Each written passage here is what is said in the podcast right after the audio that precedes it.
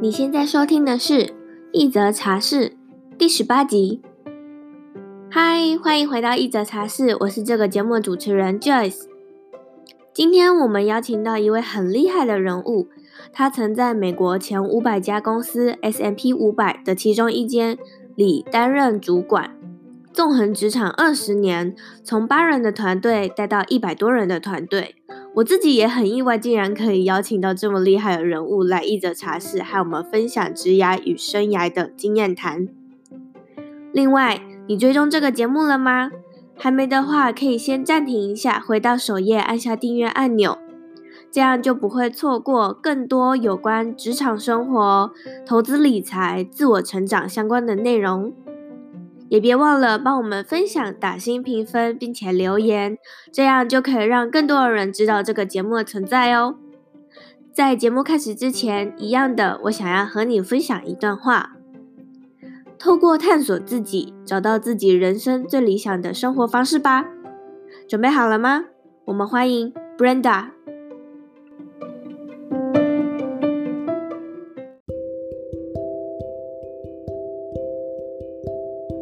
呃，我以角色来说的话，我就是两个孩子的妈妈。嗯，然后我在美国工作过三年嘛，嗯、然后回来之后我在外商做了十七年。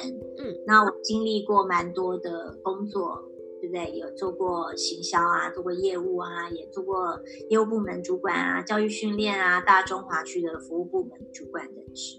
嗯，那我自己的团队有从八个，然后后来带到二三十个，然后后来带到一百多个。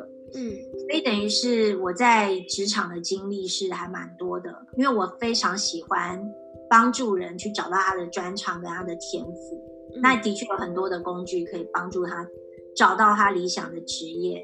嗯，所以我在呃离开外商之后，我会去。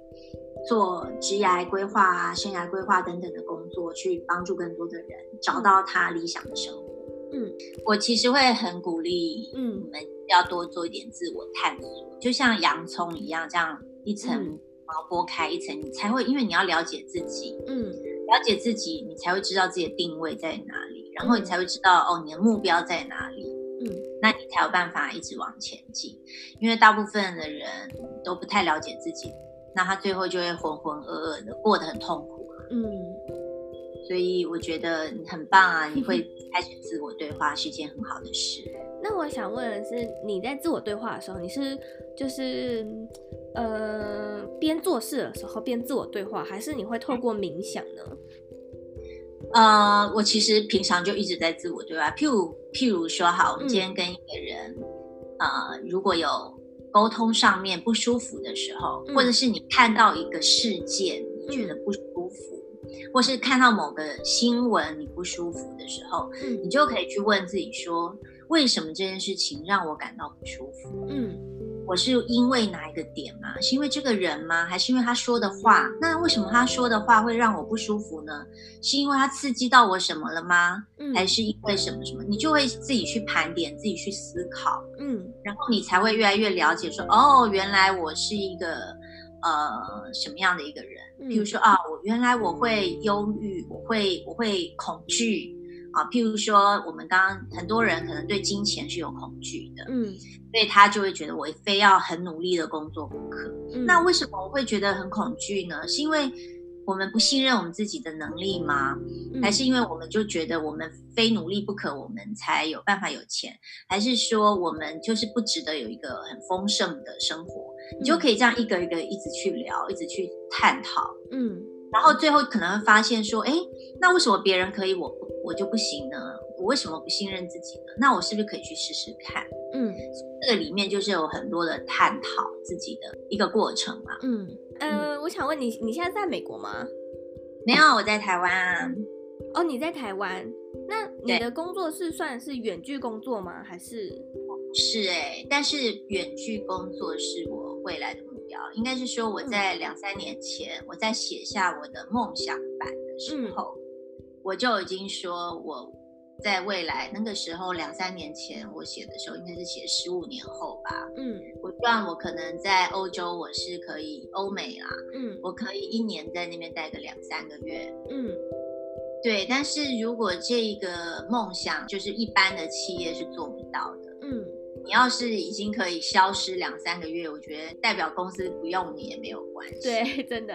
当然有一些新创可能 OK 啦，就变成你在远距去工作。嗯、但是我待的那个公司是没有办法的。嗯。所以也就是说，我觉得如果要离我目标越来越近，我势必得换一个方式来过。嗯，那你已经有初步的规划，就是你离职之后想要做什么吗？有啊，我第一个就是打造个人品牌嘛。嗯、那我个人品牌的主要领域会是在职涯跟生涯的规划还有教练。嗯，那因为我过去的职场经验算蛮丰富的，因为以前三年在纽约工作，然后回到台湾我就在外商，嗯，做了将近十七年的时间。嗯，那因为这个经验，我可能从行销啊。然后业务啊，然后还有做服务单位，就是呃业务的服务单位，还有大中华区的这些经验，嗯、我觉得是很可以去帮助到，不管是不是刚毕业或者是对人生很迷惘的人。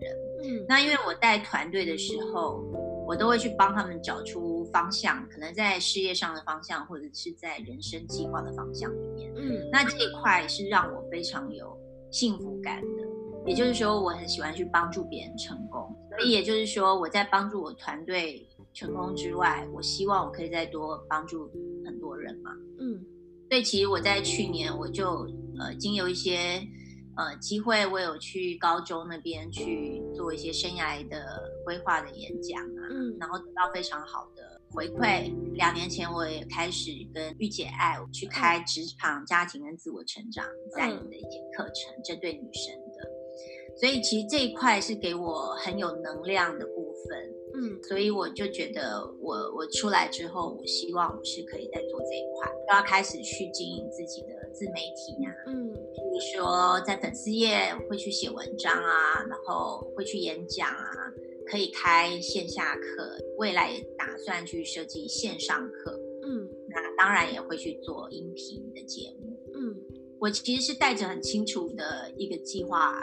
离开的，我觉得人生蛮短的啦，因为我、嗯、我已经走到人生超过一半以上了，嗯，也就是说，我觉得人生很短，然后你不想要遗憾，那你也觉得意外什么时候会到，嗯，那我当然希望把每一天都当做最后一天来过，才不会有遗憾的时候，嗯、我一定要听听内心自己到底想要做些什么，嗯，所以这就是为什么我非常的勇敢的跟很。丰盛的收入说再见，漂亮的名片说再见。嗯，那你会呃推荐或者是建议年轻人或者是职场新鲜人先多出去闯一闯，或多出去看一看世界，再回来工作，还是你会建议他们呃就先累积自己的工作经历呢？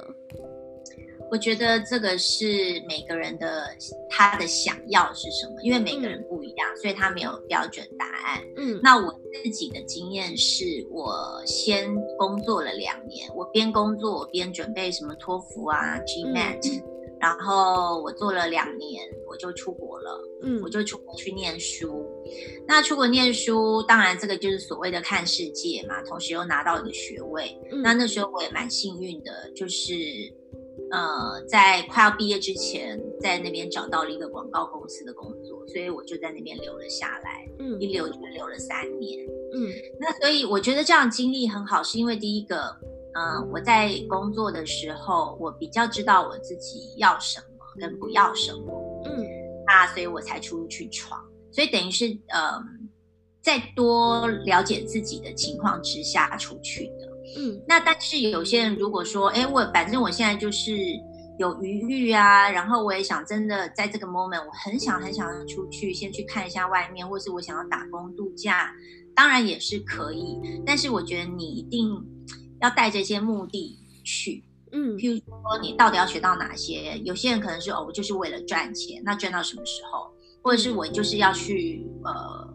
玩，或者是了解那个城市，或者是呃，我就是想要去交外国朋友，嗯，或是我想要去练英文。所以这里面我觉得就是看每个人自己的规划是什么，他没有对跟错，嗯，我觉得都是可以的，嗯。那年轻的时候机会成本比较低嘛，所以我觉得就是去闯、去试、去体验，我觉得这个都是人生的养分，我觉得都很好。嗯，那你在纽约待了三年呢？因为你是说你你先在台湾工作两年嘛？那你觉得在呃外商公司的福利跟在台湾有差吗？还是这只是大家的一个刻板印象而已？呃，我讲我在台湾的外商，这样比较合理。嗯，那当然，我觉得外商的确在福利上，一般来看啊，嗯，相对是比较好的，没有错。嗯，因为譬如说我们的，我想你们大部分的那个本土的中小企业比较难说可以有一年有三个月的病假可以请嘛，嗯，对不对？像有些人就是譬如说怀孕啊，真的不舒服啊，他必须要住院，他如果真的去请这个病假，公司是允许的。嗯。然后我们的年假相对也是比较多，一年大概有七天的一些弹性休假，也就是说，你把劳基法那个年假休完之后，你也会有弹性的那个年假可以休。嗯嗯，也蛮注重家庭生活，像有些企业可能要假装很忙啊，忙到不知道几点才能离开。嗯，那当然，我觉得这跟外商或者是本土商不一定有关啊，但是这个是比较文化的部分。嗯，就是我们相对在时间。上面是比较弹性的，因为我们都是责任制嘛，可能晚上其实也是在家工作，那我们不需要去做一些打卡的部分。当然，除了工厂之外，我们是不打卡的。嗯、那因为责任制，不管是金钱上面或者是福利方面，我觉得是算呃还不错的。嗯。所以这这就是跟台湾本土公司最大的差别嘛，就是呃薪水很敢给，然后假也很敢给员工放，然后又希望就是员工比较注重家庭。嗯，但是我觉得这也是看产业，那或是每个公司的文化不太一样。哦，真的哦，就像你说本土商，难道就？我们只能说一般来讲，因为我相信有一些本土商，他也是很愿意给员工啊，或者是分享利润啊等等的。嗯嗯嗯。那我记得以前我我知道的一些中小企业，他可能就会很去计较一些，譬如说业务，他如果开车，他到底开了几公里，然后他譬如说他开到已经快要到家附近，然后那个时候可能也是五六点了，可是公司就会要求他一定还是要把车开回公司，然后去打个卡。他就比较没有办法说，哎，既然都快到家，我就直接回家，那个不行。所以他在这种弹性上面是比较少的。嗯，我现在举的例子也都是非常，我不是很确定是不是 apply 到一般的所有的公司。嗯，但我。听过，就是有一些是这样子。嗯，那如果职场新鲜人或者是大学刚毕业的的学生，他们如果想要挑战外商公司的话，你觉得有需要注意什么，或者是具备什么样的技能吗？我们现在要讲外商的话，我先讲所谓的呃美商嘛，对不对？对。那如果说你今天进美商，英文一定是嗯最基本。的一个 skill，你的信件大部分都会是英文，有机会会跟国外去做沟通，那当然也是英文。那你会跟老外 concall，那一定也是英文。嗯，企业里面会有用很多比较国际化的一些平台，那当然也是英文。嗯，所以我觉得第一个英文是很重要的，尤其如果你想要在外商，呃，会有升迁的空间，英文绝对是一个非常非常重要的一个部分。然后第二个就是要会表达，那什么叫会表达呢？就是你要很能够去摘要重点。我觉得会很多，那你到底从会议里面得到什么？你有没有办法又表达出你的意见，被人家看到？嗯，我觉得也非常的重要。嗯，然后还有一个叫自学的能力，因为我觉得工作量很多的时候，通常不会去有时间去教别人。像以前我进公司，或者是现在新人进到公司，很难说啊，我们要好好的一个教育训练。嗯，他的教育训练通常都是非常的一般的，但是跟工作有关，很多都是要你一定要有一些自学的能力。嗯。因为他能够给你的教育训练其实是很基础的，嗯，所以你一定要呃眼观四方，你要有办法去自学。那自学的部分又可以分嘛，一些 hard skill，譬如说是技术层面，就是跟你工作相关的专业要。然后第二个就是你要去观察大家做事的方法，因为这个很难让大家来直接告诉你，你一定都是在事件里面去做练习。对。那我就会建议说，哎，你其实一开始先观察，先不要画很多，因为你一定要去观察这里。呃，哪一些可能是有一点领导角色，他可能不是主管，但是他在群体里面，他是一个正向的一种领导人。嗯，那我觉得你就可以去跟他多学一些，甚至让他带着你去多认识这家公司。所以等于是说，你要自己去找一个你的师傅带进门的一个师傅，嗯，让你更快速的去理解哦，哪些事最好要做，哪些事最好不要做。嗯嗯嗯我觉得要能够存活，当然，我觉得要善用很多现在的一些科技啊，或者是譬如说 App 啊，嗯、或者是 social media，我觉得这也是一个蛮必要的部分。广告时间，你也想要开始建立自己的副业吗？觉得舔，觉得剪片太过困难？现在 Joyce 有一个线上课程正在筹备中，是一堂每周只需要花四个小时开始建立自己的音频节目的课程。在课程里，我会教你如何撰写访纲，如何邀请受访对象，以及如何开始上传、剪辑自己的第一支音频。你只需要点选资讯栏的链接，就可以开始卡位加入等候名单喽。这样你就可以在第一时间收到预购的优惠价格。广告结束，我们回到节目里面吧。那你刚刚有提到，就是说，呃，时间管理这一块，应该是说你是。使用什么方式去做你有效的时间管理呢？我过去当然就是会去看，呃，我不知道你有没有看过一个四象限，就是把重要啊跟不重要、紧急跟不紧急。嗯，这个我知道。对，然后通常一定是要份人很容易落于就在做一些不重要又不紧急，或是不重要但紧急的事情。譬如说啊，老板突然叫你做个东西，然后因为这个其实。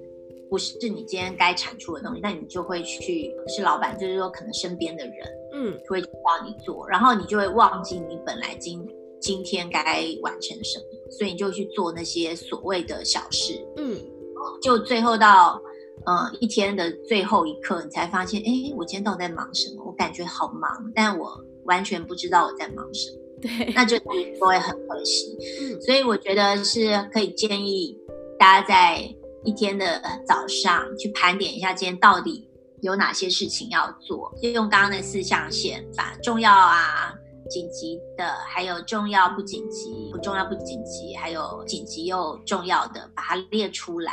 嗯，呃，我觉得时间管理有几个比较重要，是第一个，你今天可以给自己三个目标，一定要完成哪三件事？嗯，然后你要到呃，就是今天的 end of the day，你要去。盘点一下你今天到底做到什么，嗯，然后第二个是你要去看一下你自己在清醒的时候，所谓清醒就是相对效率比较高的时候是什么时间点，嗯，那这个时间点是不是应该要做比较重要，然后又呃紧急的事情，就是这个也是一种自我了解啦，因为譬如说啊，下午昏昏欲睡的时候，是不是就可以去做一些。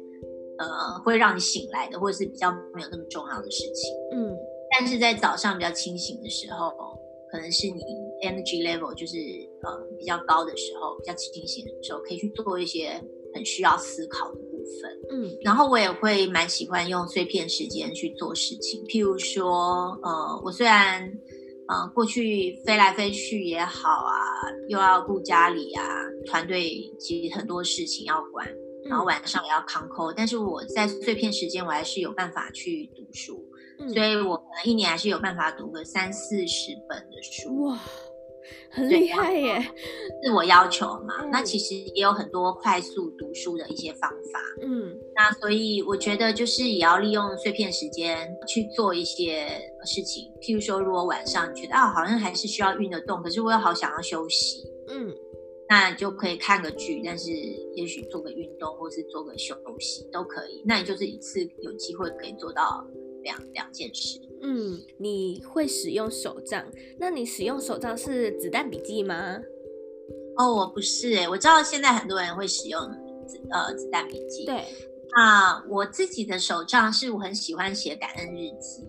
嗯，我其实已经写日记写了很多年了。嗯，因为我喜欢手写的温度跟感觉。我觉得在书写的过程当中，也会让你梳理自己的想法，然后排解一些情绪，嗯，然后更更加了解自己。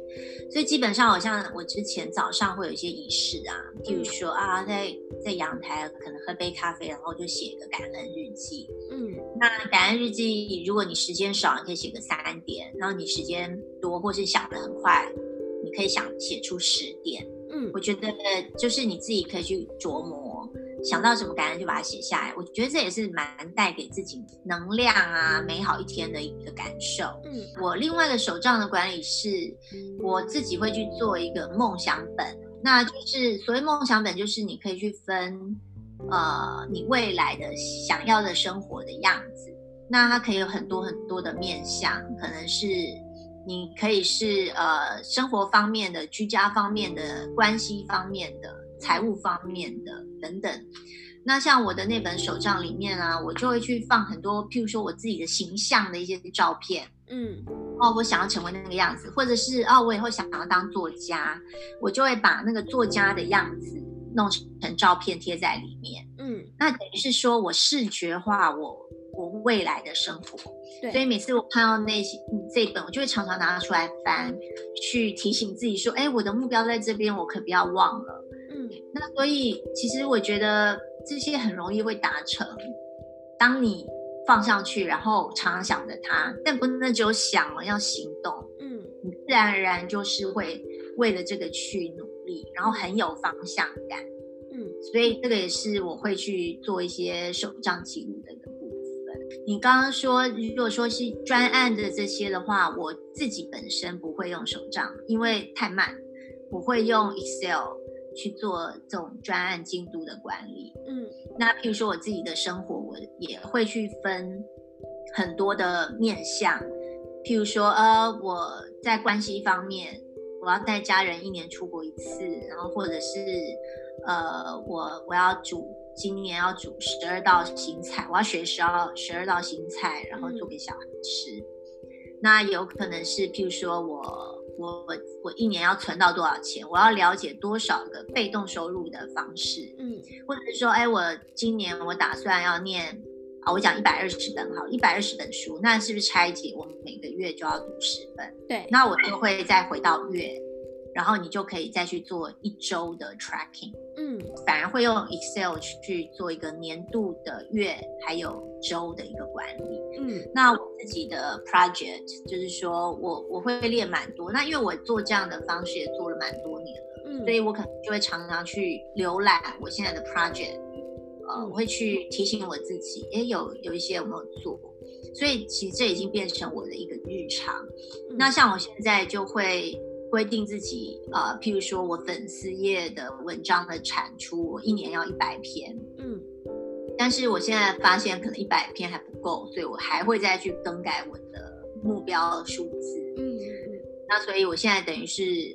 呃，可能过去一个月才两三篇、三四篇，我现在可能变成一个月可能会有十篇。嗯，那之后可能还会再继续再增加，去训练我自己的写作能力，嗯，还有跟我的受众去做一些沟通。嗯，所以这个也是我现在一个蛮重要的一个主题哈。嗯，所以你会是呃定一个大目标，然后你不会把它。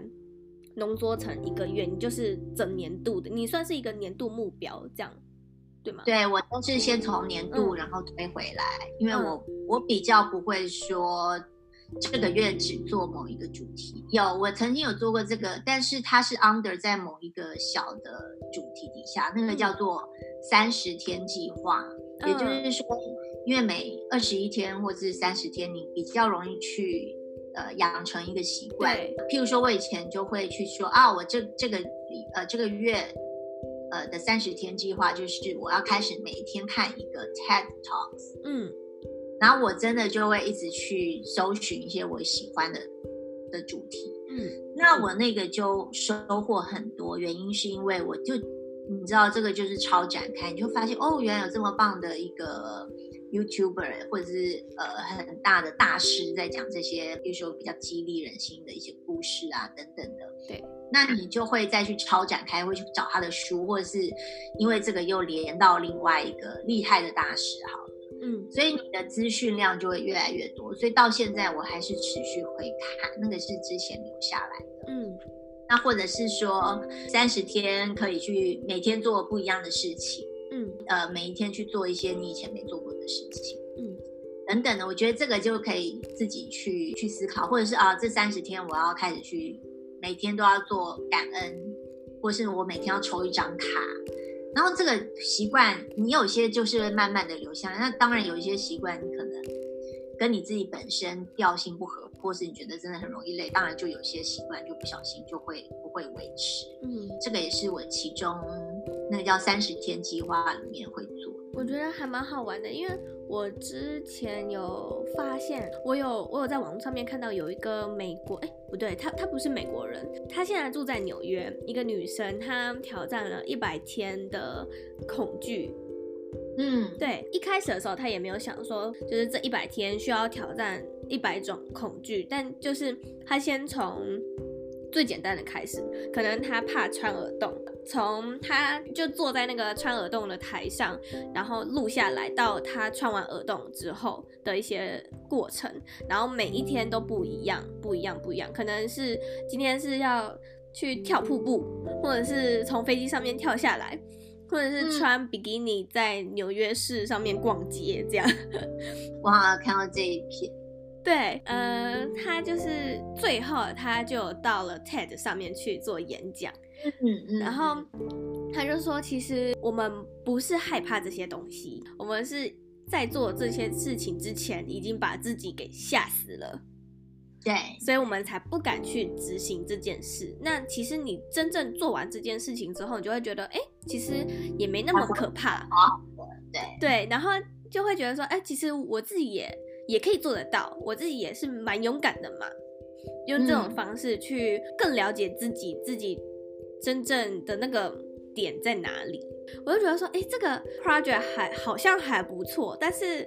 如果要我列出一百个的话，很多是不是？超多的，会很多，因为因为我我可能就会就会列出是什么打死一只蟑螂，那哦，这个这个这个，然后我我现在光想我就觉得说我不行啊，对，所以呃，我可能会会执行，但是我还没有想到就是什么时候要去执行，搞不好 maybe 今年，maybe 明年，就是再去挑战更多自己。没有做过的事，或者是自己以前曾经害怕，但嗯、呃、不愿意去尝试，那那你就是逼迫自己到那个点，突破了之后，啊、搞不好这这就这是一个很好的回忆，或者是你也可以就分享给别人说，哎，你看我我抱过蟒蛇什么之类的，对，我觉得这很棒，因为我觉得要去训练自己的勇敢肌肉，嗯。啊，因为大家通常比较喜欢待在舒适圈，原因是因为舒服嘛。对，然后对舒适圈外会害怕、会恐惧，因为未知。嗯，所以人对未知是会有恐惧的。嗯，就会发现其实你就走出去，就发现哎，OK 啊，还活得好好的啊。对啊，通常我们就会去看，哎，如果别人做了他也没有怎么样，你为什么要害怕？嗯，就像我以前如果说啊怀孕好了，对女生如果从来没有怀孕，然后没有生产过会害怕。嗯，但你要想说，全世界有一半的人，因为很多是妈妈嘛，就有生过的小孩，他们都可以，我为什么不行？嗯，你只要这样想，就是突然觉得好像 OK，他不会对你的人生产生恐怖的影响，嗯、觉得就去做。那我觉得这个是要训练，然后可以选择先从小的开始，因为一次给自己太大的那个挑战。你可能最后吓死了，对，要么就是不做，嗯，不然就是做了一次就不想再做，有可能。嗯、所以我觉得这个都是慢慢去训练、去锻炼的。所以我都会先建议，那你就一步一步来。嗯，那你今天比昨天多走了一步，你一百天之后就比那一天多走了一百步。嗯，所以你可能突然就觉得，哎，好像你以后打蟑螂也没有觉得那么恐怖。一开始先杀蚂蚁，后来就变成打蟑螂，没有那么害怕。嗯 嗯嗯。那那我想问的是，呃，你刚刚有提到，就是说你的时间管理上面会把事业跟家庭就是分分得很清楚嘛？而在台湾或者是在亚洲，有一些刻板印象就会是说，女性出去工作可能会让另外一半失去自信吗？还是一种我不太会说那个那种感觉？你你知道我想表达的吗？你的意思是说，是不是有些男生不希望他的？老婆很优秀，然后对，对，那你是怎么去衡量就是家庭跟事业？呃，因为我在结婚选择伴侣的时候，我就已经会去选择一个他会去让我做自己的一个人。嗯，对。那因为在选择伴侣这个来，这个是一个很重要的条件。嗯，就是他让我做我自己，因为我自己很了解，我是一个需要自由的人。嗯什么叫自由，并不是说啊、呃，你就是一定要在外面晃来晃去，而是说他要让我做自己。嗯，那我觉得我在选择老公的这一点，的确最后他真的 support 我很多。嗯，呃，譬如说我常出差，最后是他在家里带小孩。嗯，那这是他心甘情愿，他不会觉得自己是个受害者。嗯，然后我我可能常常需要在外面应酬啊等等的，他也会支持我。嗯这一点我就会非常感谢他，因为我相信，就像你说，可能有一些男性不一定可以去支持他的老婆做的这件事情。对，的确有。那所以我觉得，如果你还有机会去选择呃你的对象的时候，如果你的自由对你来说非常重要，那你一定要去知道你在选择伴侣的时候，你要把这个纳入考虑。嗯，因为有些女生可能觉得哦很 OK，我想要依附在老公底下，老公。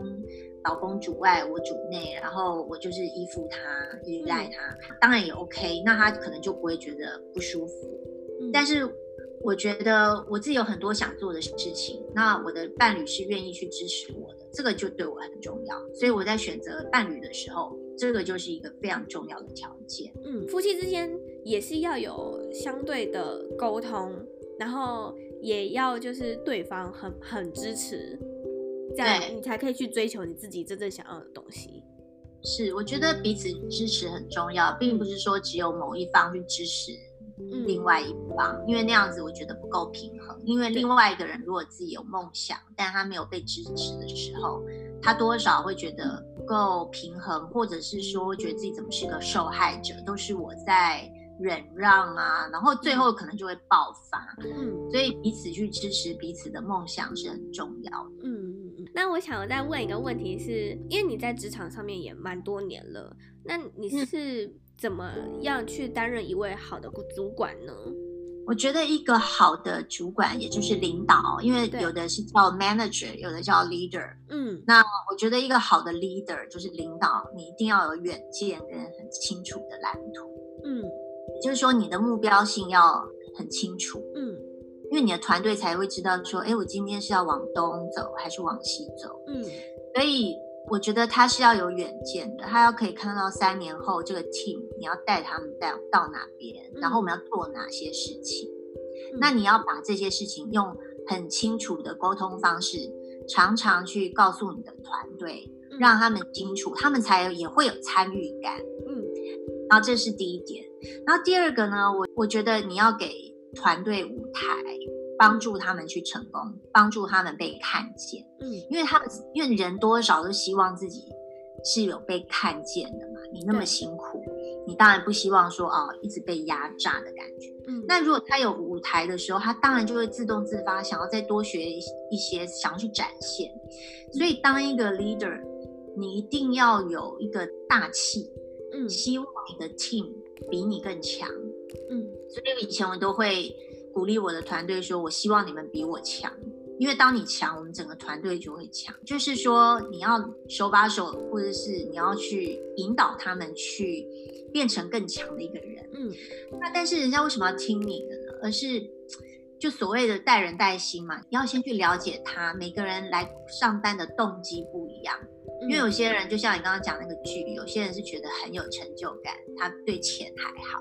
可是有些人可能像你以前的那个工作，你可能就是为了钱，对。那譬如说我在跟为了钱的人讲话的时候，我可能就会说，如果你再多做一些，你的钱就会比较多啊。嗯，你这样子是不是才有办法打到他的心，才会打到他的动机？那他当然就开始拼搏。嗯，那要是有些人只是要成就感，那你当然就是要给他一些专案，是让他觉得哦很有成就感，让他越想做越多。嗯，那有些人可能是说哦，我就是想要家庭生活非常的平衡，那你也可以去帮助他到这一块。我觉得这个就是你要去理解每个人要什么，他才有办法去用百分之百贡献在这个团队里面。嗯，然后我觉得有一个也蛮重要，叫做奖奖赏分明嗯。就是如果做得好，你要常常去夸他们；但是如果做不好，就是你要去让他知道之外，譬如说，如果就像你说分分利润好了，如果有些公司是分利润，做的比较好的当然要拿的比较多；如果他贡献少的，应该拿的比较少。我觉得这个才是会让人家去说，哎，那我要是做多，我就会拿的比较多，那我要再更认真做。嗯，可是如果说有的老板他就是一视同仁。觉得这样很公平，那其实我反而觉得不公平。原因是，其实大家都很清楚哪些人是在摆烂啊，或者是哪些人是很认真。但他们拿的拿的薪水一样的时候，他当然就觉得，那我干脆我不要那么累好了。嗯嗯，很有可能是这样。所以我觉得奖赏分明也也是蛮重要的。嗯，然后我觉得一个主管就是领导，他的跨部门沟通的能力要强，因为现在一定都是跨部门在沟通。不管是对外对内、跨部门等等，一个 leader 在在外面的形象很重要，然后他沟通能力强不强？因为领导也算是代表这个团队的一个形象嘛。嗯，那如果你在外面是很吃得开的时候，你的团队相对也会比较吃得开。对，譬如说，老板会觉得，哎，你这个团队很不错，然后会对你们好一点。但是如果那个领导自己常在外面，呃，结仇。你底下做的再好，有可能因此就会被人家斗掉。嗯，所以我觉得领导在这几块蛮重要的。那最后一个问题是，如果你可以对十年前的你说一句话的话，你会怎么说呢？好好理财很重要。因为以前我太忙的时候啊，嗯、或者是觉得哎钱反正很够用，所以就没有去做理财这件事情。嗯，那我觉得理财这个是越早做越好。嗯，我觉得以前是有点可惜，就是没有花时间在这一块上面。嗯，但是因为时间回不去了嘛，就算你现在醒来要做，我觉得也永远都还来得及，不要因为这样就放弃理财。但是因为呃，就是如果现在你们还不管是几岁的人，我觉得就是越早开始越好。你要有一些理财的知识啊，嗯，你要真的去愿意去做一些理财的规划。这个是会对你未来的人生，你也会觉得相对比较踏实的感觉。嗯，你就可以在很多东西会有选择权。对，就比如说啊，我为了要钱，我只好去做一些我不爱的工作，因为有些的确是是没办法。嗯，因为你可能选择性不多的时候，你又为了钱，你只好去，呃，忍辱偷偷生也好，就是你会去做一些你不爱的。嗯，那其实那都非常的耗能量。嗯。相对财富自由的时候，你就比较可以去选择自己喜欢做的事业。嗯，好，那最后的最后就是，如果有观众想要找到你的话，可以怎么样找到你呢？呃，你们可以到我的粉丝页，嗯、我不知道你们看我的粉丝页，就是陈颖，嗯，有啊，陈有，然后职场、呃，生活跟个人成长这样的一个 Facebook。的粉丝页，你可以去找我。那我再把那个链接放到资讯栏下面。好的，谢谢你，谢谢你。